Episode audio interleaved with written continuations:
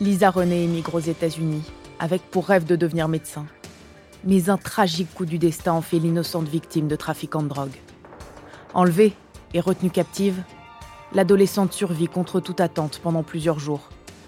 Arrêtée par les autorités, ses ravisseurs refusent de dire où ils l'ont cachée. Dans une véritable course contre la montre, le FBI et la police tentent de sauver la vie de la jeune femme. Vous écoutez les dossiers du FBI. Épisode 1 À la recherche de Lisa René. Première partie. Le 24 septembre 1994, à Arlington, au Texas. C'était samedi soir et Lisa René, 16 ans, était chez elle en train d'étudier. Elle souhaitait obtenir les meilleurs résultats scolaires possibles pour ce premier semestre dans un collège américain, car elle espérait un jour retourner aux îles Vierges comme médecin.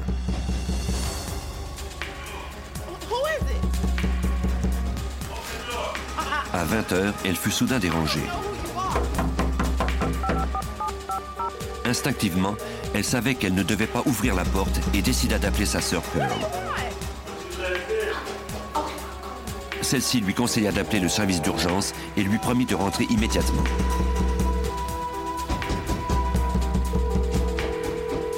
Arlington 911, what are you reporting? Oh no, hurry up. Hey, yo, my... Who do they say that they're looking for?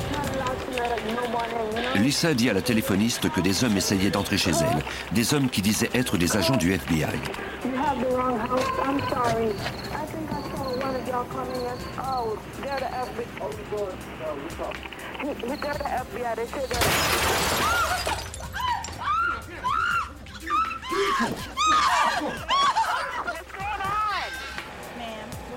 La téléphoniste entendit le téléphone lui échapper des mains. Ce fut le silence.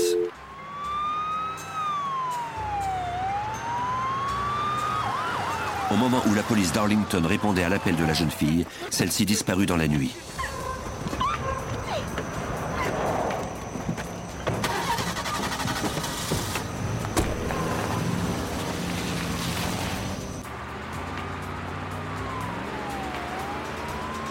Les policiers ignoraient qu'ils allaient bientôt la croiser sur la rue. Ils ignoraient également que la vie de cette jeune fille de 16 ans était en danger.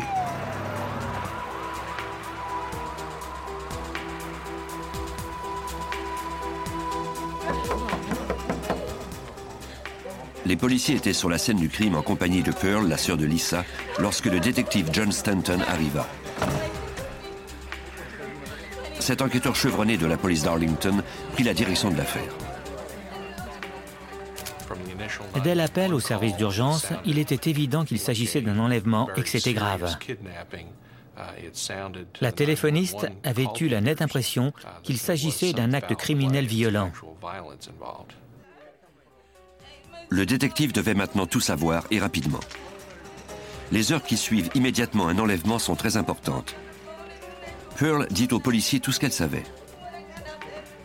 Elle travaillait lorsque sa sœur l'avait appelée pour lui dire que des hommes tentaient d'entrer dans leur appartement. Pearl avait dit à Lisa d'appeler le service d'urgence, puis elle était rentrée à toute vitesse. Mais elle était arrivée trop tard. Elle avait trouvé la vitre de la porte coulissante fracassée et Lisa avait disparu. C'était terrifiant de penser qu'ici même à Arlington, une jeune fille de 16 ans avait été littéralement emmenée de force hors de chez elle. Pearl déclara aux enquêteurs que ses frères, Neil et Stanfield, habitaient également avec elle. Ils avaient été évincés de leur appartement pour y avoir vraisemblablement vendu des narcotiques. Pearl ajouta que sa famille venait des îles Vierges. Ses frères et elle étaient venus s'installer aux États-Unis les premiers. Lisa était venue les rejoindre juste à temps pour la rentrée scolaire. C'était une étudiante exemplaire. Les techniciens fouillèrent l'appartement en espérant y trouver des indices sur l'identité des ravisseurs. Ils ne trouvèrent aucune empreinte digitale provenant d'inconnus. Peut-être les ravisseurs étaient-ils des connaissances des membres de la famille.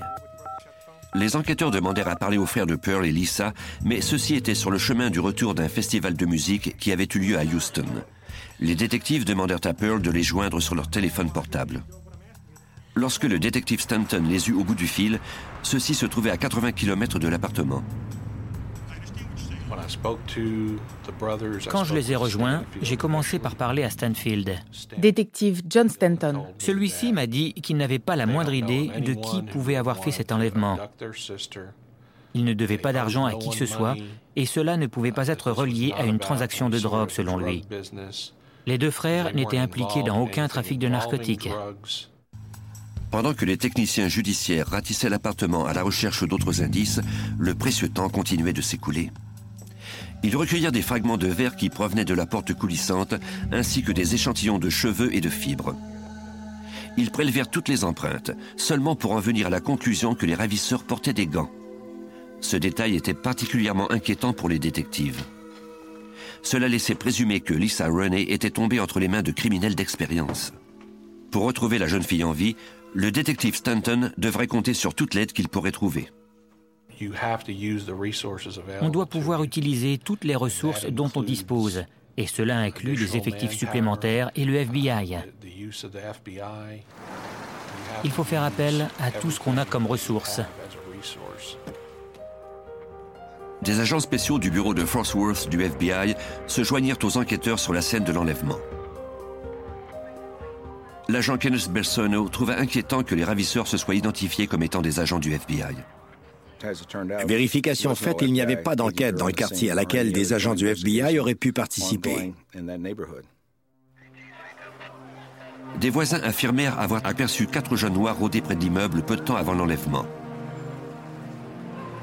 Ils portaient des vêtements de camouflage et roulaient à bord d'une Cadillac de couleur champagne. L'atmosphère sur la scène du crime était très tendue. La sœur de Lisa Renee était bouleversée de n'avoir pas pu être là pour la sauver. De plus, les autres locataires étaient terrifiés d'apprendre qu'une jeune fille avait été enlevée aussi facilement dans leur immeuble.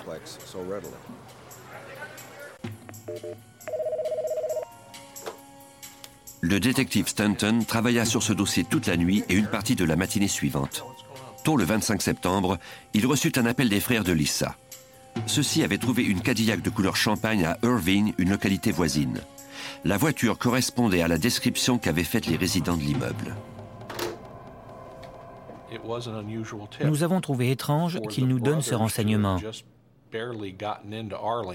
À peine arrivés à Arlington, les frères s'étaient rendus sans raison apparente à Irving, qui est situé à une certaine distance. Et comme par hasard, ils avaient trouvé une Cadillac qui correspondait à celle des ravisseurs. Nous avons trouvé cela étonnant. Les frères déclarèrent que la Cadillac était garée devant une maison. S'ils savaient quelque chose de plus sur l'enlèvement de leur sœur, ils ne le dirent pas à la police. Le détective Stanton, accompagné de l'agent spécial Bersono, se rendit d'urgence à cette maison à Irving. Les policiers de cette localité étaient déjà sur les lieux. Plus vite on trouverait l'endroit où les ravisseurs gardaient Lisa Renée captive, plus grandes seraient les chances de la sauver. Comme les frères de Lisa l'avaient dit, la Cadillac était garée devant la maison.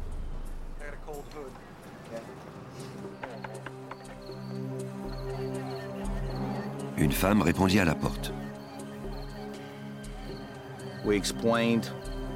Nous lui avons donné la raison de notre présence et lui avons dit que nous étions de la police d'Arlington et du FBI. Agent spécial Kenneth Bersano. On voulait parler avec elle de l'enlèvement d'une jeune fille de 16 ans.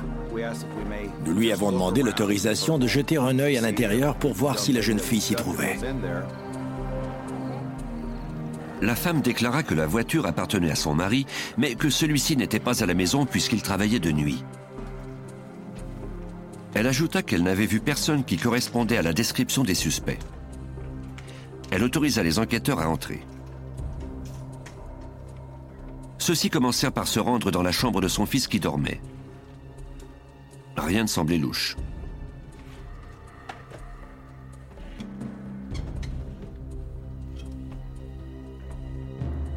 Dans une autre chambre, ils réveillèrent une femme qui dormait dans un lit double. Il semblait bien qu'elle était seule.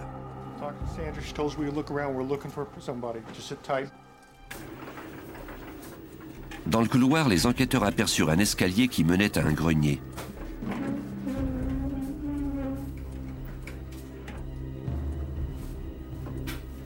Un des policiers d'Irving monta et jeta un coup d'œil.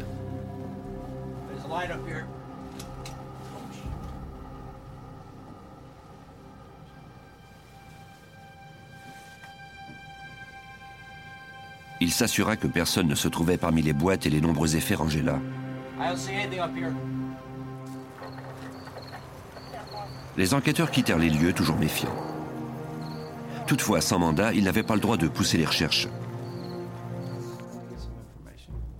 Le jour suivant l'enlèvement, les enquêteurs interrogèrent de nouveau Neil et Stanfield. Malgré les accusations relatives à la drogue qui pesaient contre eux, les frères de Lisa n'étaient vraisemblablement pas impliqués dans l'enlèvement de la jeune fille, mais ils avouèrent qu'ils avaient participé à une arnaque quelques jours plus tôt. Ils avaient rencontré deux hommes. Ils ne connaissaient cependant que l'un d'eux, un certain Steven. Steven et son complice leur avaient donné 5000 dollars pour se procurer 4 kilos de marijuana. Neil et Stanfield leur avaient promis de revenir une heure plus tard avec la drogue, mais ils n'étaient jamais revenus. Ils reconnurent qu'ils n'avaient pas eu l'intention de leur livrer la marijuana, car ils avaient besoin d'argent pour payer leurs frais d'avocat suite aux accusations portées contre eux. Les frères de Lisa ajoutèrent qu'ils ignoraient comment entrer en contact avec Stephen, mais qu'ils connaissaient quelqu'un qui pourrait le faire. C'est tout ce qu'ils dirent à la police.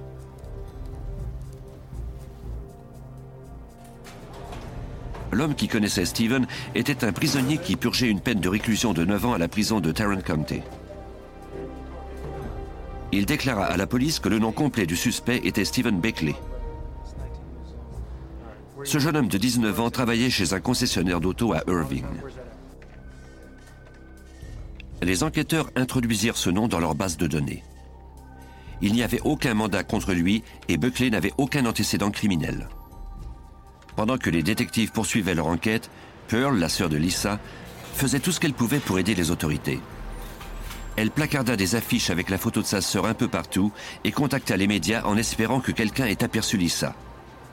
Mais les chances de retrouver la jeune fille en vie s'amenuisaient à mesure que passaient les jours. Un peu plus de deux jours s'étaient écoulés depuis l'appel à l'aide de Lisa. Mais la police et le FBI n'avaient guère progressé dans leur enquête. Le temps commençait à manquer. Le service de police d'Arlington demanda alors l'aide du public. Le détective Stanton se souvient que le public répondit massivement à l'appel. Ce crime a fait ressurgir chez le public la peur qu'on a de se faire enlever chez soi. Cet enlèvement était complètement inusité, particulièrement au sein d'une population comme celle d'Arlington. Ça sortait de l'ordinaire. C'était quelque chose qui ne se produit jamais ici. Je veux dire, dans une ville comme celle-ci. Le 27 septembre, le détective de la police d'Arlington reçut un visiteur inattendu. C'était le propriétaire de la maison d'Irving devant laquelle était garée la Cadillac. Celui-ci travaillait au moment de la visite de la police, mais il avait entendu parler de l'enlèvement de Lisa et il croyait pouvoir fournir des informations à la police à ce sujet. Il déclara que le jour précédant l'enlèvement, il avait organisé un barbecue pour célébrer la visite des frères de sa femme à la maison. Le plus vieux d'entre eux, Orlando Hall, était impliqué dans des affaires de drogue.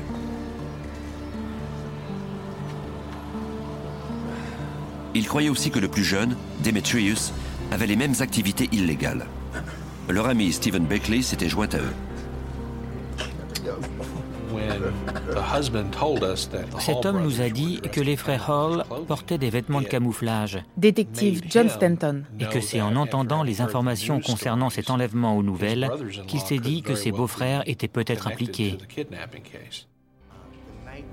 Quelque chose d'autre avait également éveillé les soupçons de l'homme l'une de ses voisines lui avait dit avoir vu plusieurs jeunes hommes arriver chez lui à bord de sa Cadillac.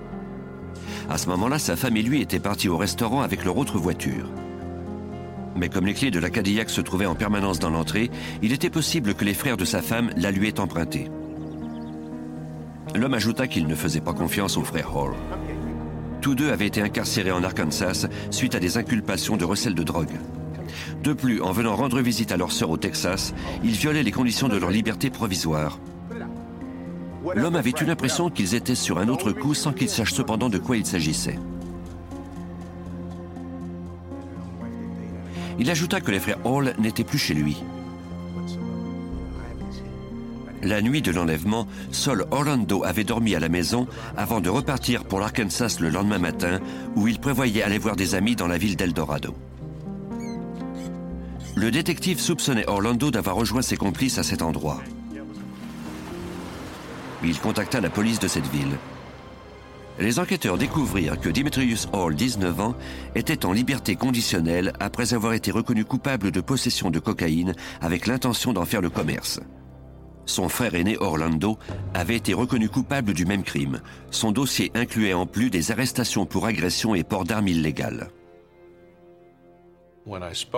En parlant aux policiers d'Eldorado, je me suis rendu compte qu'ils connaissaient déjà les frères Hall. De fait, ils m'ont fourni des informations sur eux avant même que j'aie eu le temps de leur dire ce que je savais. Les deux hommes étaient bien connus des forces policières de cette localité. Plus tard le même jour, les enquêteurs obtinrent un mandat les autorisant à fouiller la maison d'Irvine au Texas, où les frères Hall étaient restés quelques jours. Ils se mirent à la recherche de cheveux, de fibres, de traces de sang et d'empreintes digitales, bref de tout ce qui pourrait être relié au crime. L'agent spécial du FBI, Garrett Floyd, se souvient de la découverte la plus importante qu'ils firent alors. Dans la chambre de l'enfant, on a trouvé un bâton de baseball miniature. En le ramassant, on a constaté que des fragments de verre y étaient incrustés. On se rappelait la porte coulissante en verre. On a tout de suite pensé qu'on avait trouvé là un indice incriminant. Des examens en laboratoire permettraient plus tard de confirmer si leur intuition était juste. Dans un bac de rangement dans le placard d'une autre chambre, les enquêteurs trouvèrent un tricot vert auquel étaient accrochées des fibres d'isolant.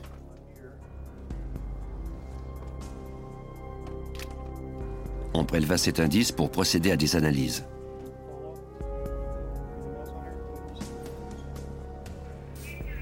Les experts recueillirent également des fibres d'isolant dans le grenier. Les examens révélèrent plus tard que ces fibres étaient identiques à celles sur le tricot. On trouva également dans ce grenier des pantalons de camouflage.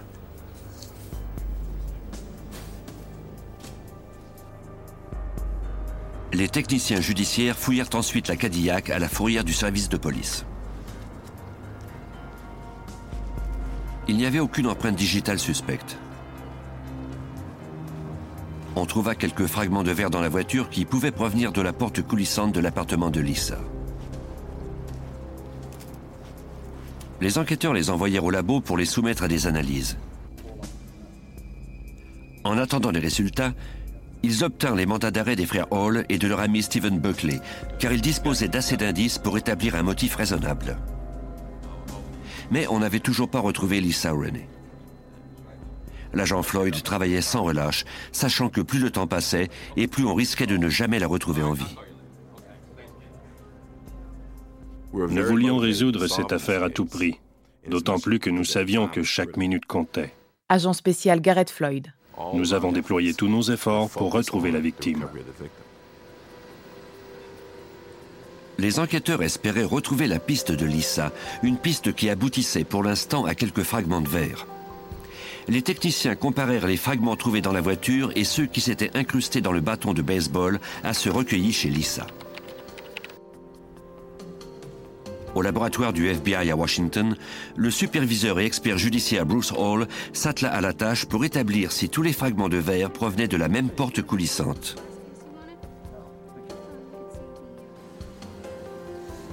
Des techniciens examinèrent d'abord le verre incrusté dans le bâton de baseball.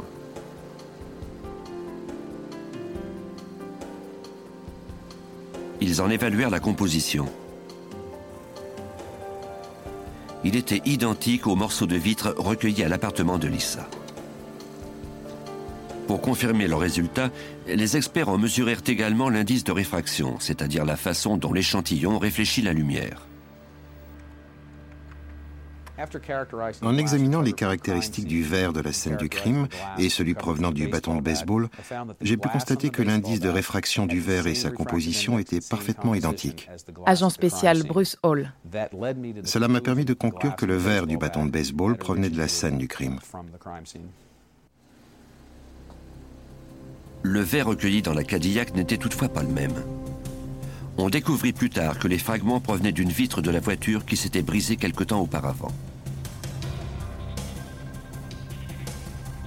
À la demande du FBI et de la police d'Arlington au Texas, les détectives d'Eldorado en Arkansas se mirent à la recherche des fugitifs. Ils trouvèrent Demetrius Hall chez son père.